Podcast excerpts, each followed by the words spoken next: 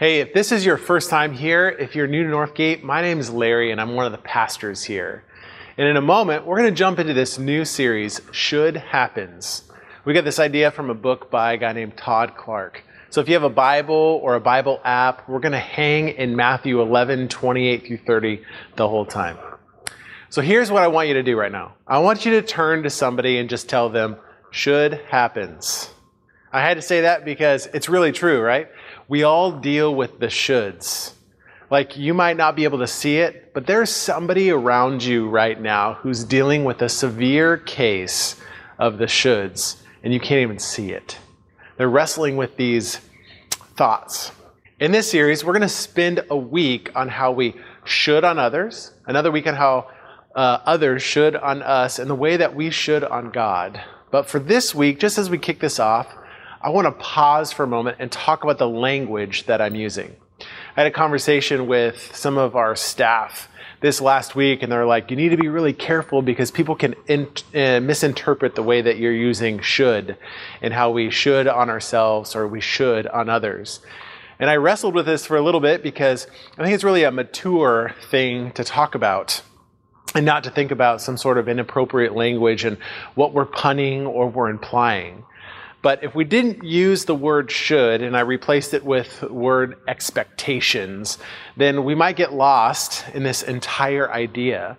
And so I think that it's important to use the word should when we're talking about this series, should happens. Because you see, should is like a really weighty word.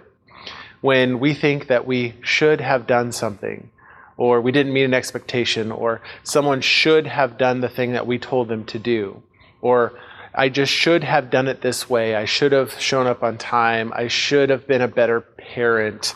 I should have completed something or like a school.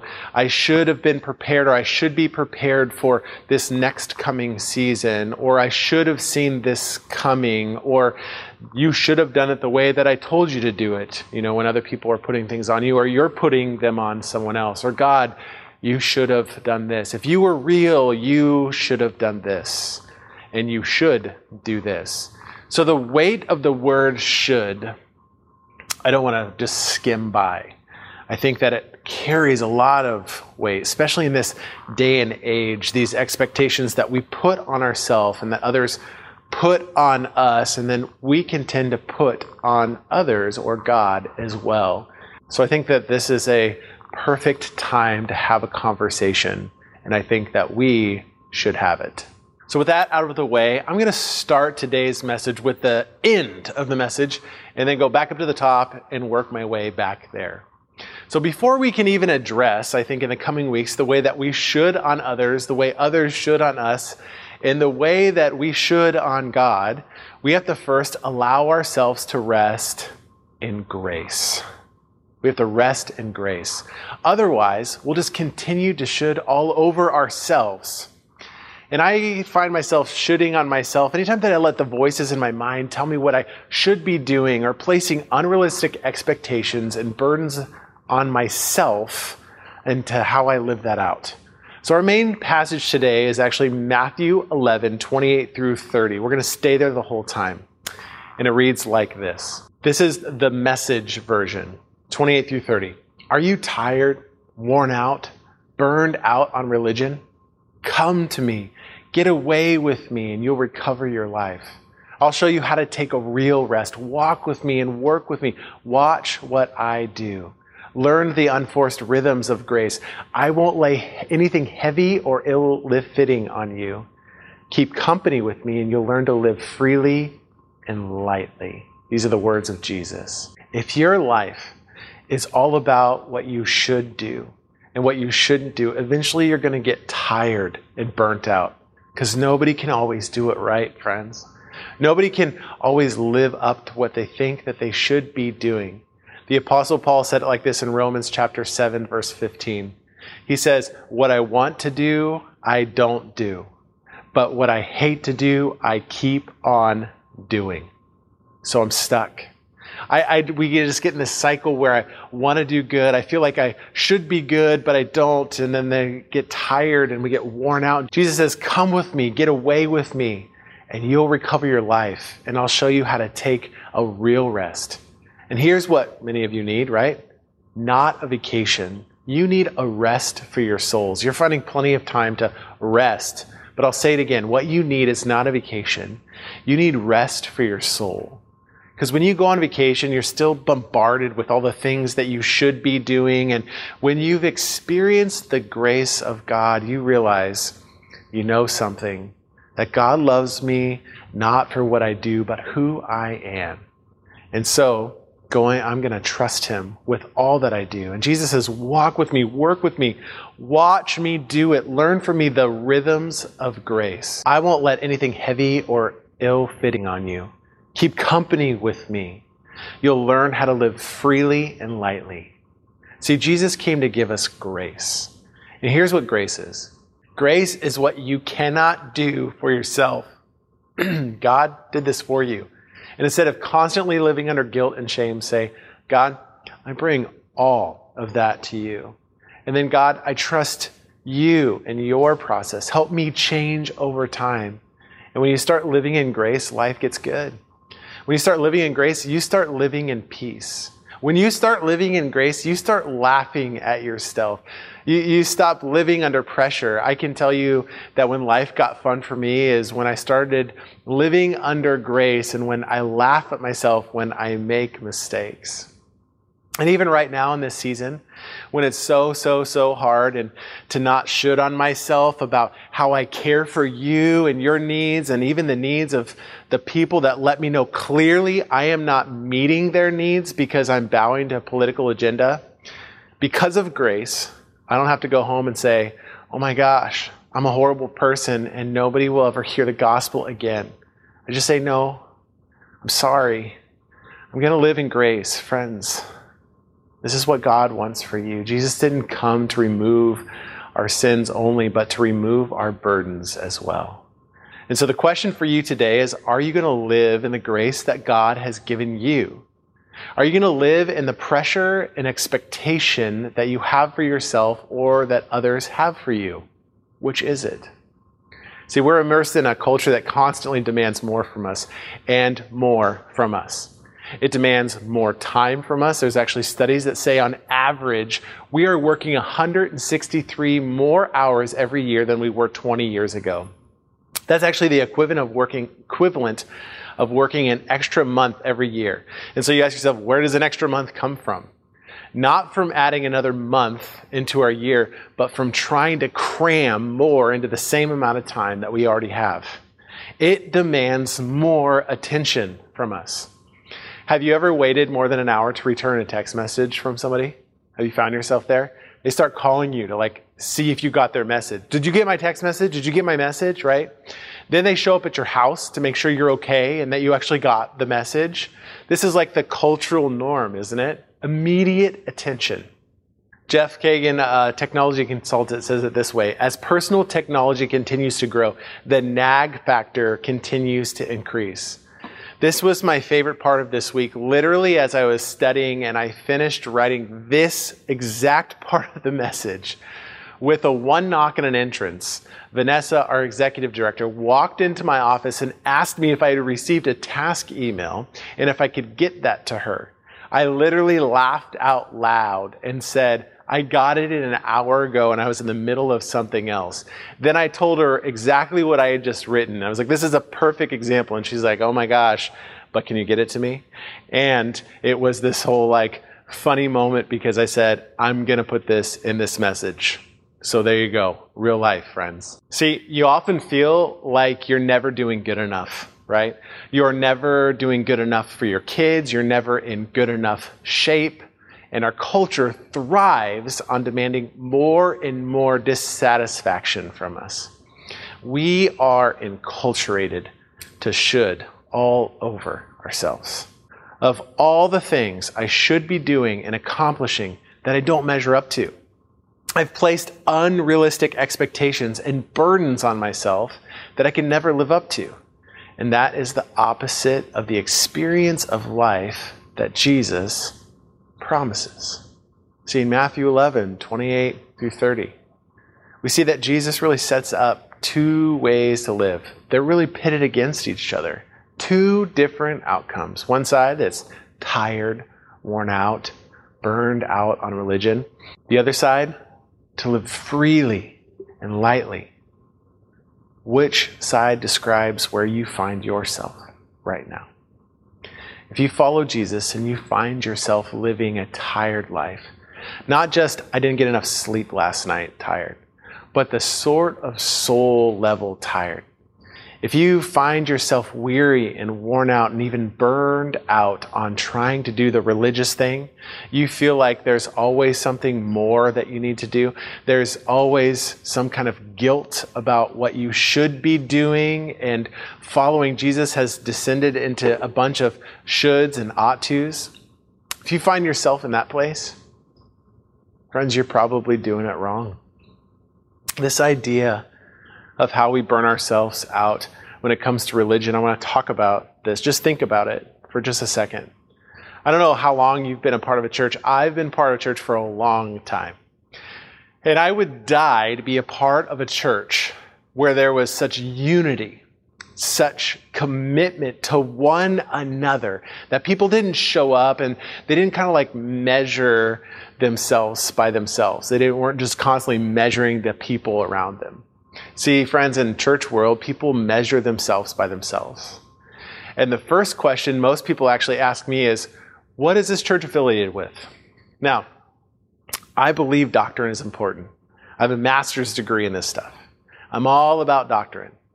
But I think that a lot of times what people are saying is, I just want to make sure that you think exactly the way that I think. Because if you don't think the exact way and land on the same issues I land on the way that I think, then I don't think we can be in fellowship. Now, I'm going to tell you this. What I love about our church and this faith community is it's this eclectic melting pot of a mess and backgrounds and traditions from all over the place. And we're all meeting together in one place or in our homes. And I think that's exactly what the kingdom of God actually looks like. That's why we are a non denominational church, and I love that. But this passage from Jesus' teaching was before denominations even existed. All there was was Jesus. And by the way, that's where we land as a church and a faith community. It's all about and only about Jesus.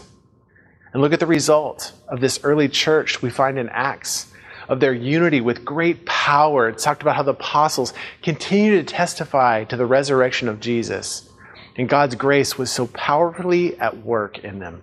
All of the church was unified. This church was just connected to Jesus and not focused on the small stuff that divides them, but the power of God showing up. And every time that they would show up for church, it wasn't centered around the personalities, it was centered around the presence of God.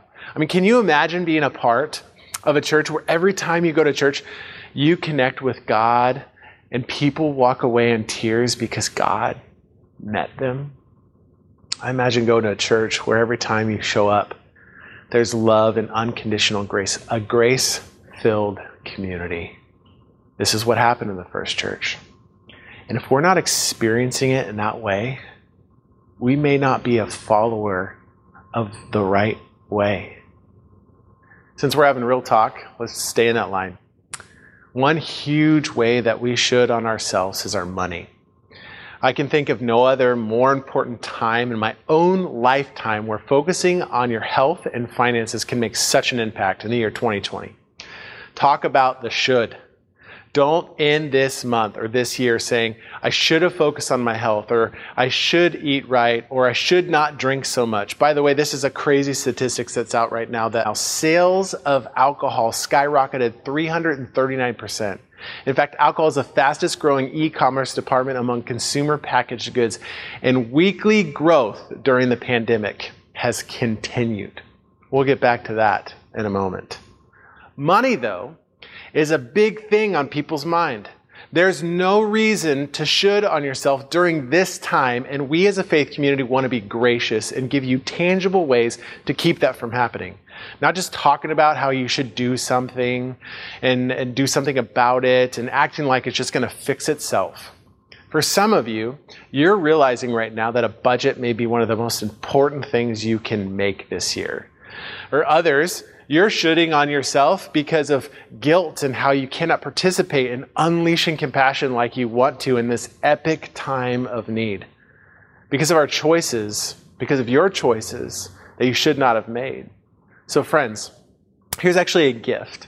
Over this next year, and you shouldn't wait to do this, we're going to be offering Financial Peace University classes, this EveryDollar app that comes with it, and a debt snowball resources that's going to help you go from where you are to where you want to be. No more debt, cash in the bank for emergencies, confidence for the future.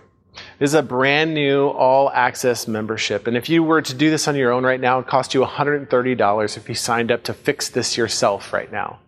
But I believe in this. We believe in this so much and want health and good for you and no more shoulds for you bad enough that we're going to give this to you for free for a year. Don't say, oh man, I should have signed up for that. Why is this free? Because we should be generous. And I honestly believe that when this is taken care of in your life, and it's talked about all throughout scriptures, you'll be able to be more generous than ever. You will. We, as the local body, the church, will be able to unleash compassion like never before. Not just a drip out of the faucet, but fire hose, unleash compassion like never before. So here's what you do to sign up and get more information on this. Text FPU 2020 right now to 94000. FPU 2020 to 94000. And, and there's really cool stories from people who've actually participated in the past. And by the way, this changed my wife Michelle and I's life we feel like we're living more like Jesus and giving more like he wants us to give than ever before because of this. Uh, some cool stories is that we actually have started providing Financial Peace University classes about once a year and even for students and young kids since 2011. And there's been seasons, I remember a class just a couple years ago where the one singular class of about 30 people during a nine week period paid off over $400,000 of debt and found financial freedom like never before. But here's what I believe I believe right now in this season, where this is becoming more of an issue and a should issue where you're talking about what you should have done, decisions you should have made. Let's talk about what we can do about this that's beyond an expectation. I think that we can see results like we've never seen before if you take advantage of this. If you can get this right in your life. This is why it's so important to Jesus. He talks about this all throughout Scripture. 70% of his teachings were around our finances and the weight the spiritual weight it can put on us, where it can become its own God and become its own burden. And so may we this year maybe even see millions of dollars paid off in debt and people getting a hold of things in their life. So we're not living a should life. We're living a good life as God intends us to. And we're able to unleash compassion like never before. So again, Let's read Matthew 11, 28 through 30. Are you tired? Worn out? Burned out on religion? Come to me. Get away with me, and you'll recover your life. I'll show you how to take real rest. Walk with me. Work with me. Watch what I do. Learn the unforced rhythms of grace. I won't lay anything heavy or ill fitting on you. Keep company with me, and you'll learn to live freely and lightly. Jesus says that if you walk with Him, if you work with Him, if you pay attention to how He does life, if you learn from Him, the outcome will be that you will learn to live freely and lightly.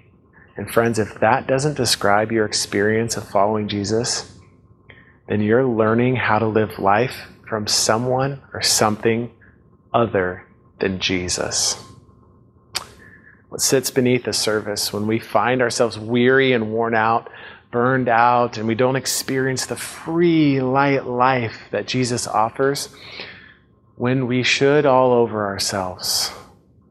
It's that we haven't actually learned to live in grace, in what Jesus calls here the unforced rhythms of grace. For many of us, we embraced grace when we first surrendered to Jesus. That Jesus was offering us a relationship with Him, a connection to God that we didn't deserve and we can't earn. Paul says that it is by grace that you have been saved. It's a gift of God that you can't earn. We can only receive it as a gift of grace. And for most of us, that's where grace both starts and stops. Grace is simply something that saves me. But the reality is that it's not only the grace that saves me, it is also the grace that sustains me. The solution to the shoulds is grace. Grace means I am loved and I am accepted just as I am, not as I think I should be. Brennan Manning says it in his book, All is Grace. He says, Jesus is crazy about you. He loves you just as you are, not as you should be. Jesus is freeing you from that burden, which does not simply mean you'll then do whatever you want to do when you want to do it, but life in the freedom of grace compels you towards a different posture and motive. You end up doing the good shoulds, but not because you feel like you should, but because of the natural result of living in grace. Todd Clark says it in this book, Should Happens. Jesus didn't come to remove our sins, but also to remove our burdens. So, before we even address in the coming weeks the way that we should on others, the way others should on us, and the way we should on God, we have to first allow ourselves to rest in grace. Otherwise, we'll continue to should all over ourselves. We're going to respond in just a moment to worship together as a faith community in our homes, in our car, maybe sometime during this week on demand. And right now, if you're not experiencing the free life, the burden free, weightless life that you should, I invite you in this moment to surrender all those things back to God and live in the grace that will sustain you. And stop bringing up all of the shoulds, the expectations that you're putting on yourself and you're allowing the world to put on you. This is a heavy season. I don't need to say it. I said it. Everyone's saying it. Right now, allow Jesus to take some of that off of you and live in the grace that will sustain you. Now, there may be even some of you here today, and you haven't received the grace that saves you, a gift that's given. You can't earn it, but you can be adopted into this family of God as a son, as a daughter. And these things can be taken away from you as well. And if you're ready to take that step, if you're ready to go on a journey of what it looks like to live in the grace of God and the grace of Jesus, God's Son, who gave his life for you as a gift, don't walk away from this place. Don't leave today saying later, I should have explored that. I should have taken that step. You should explore this you should receive this free gift of grace that not only will save you, but sustain you. Friends, let's worship.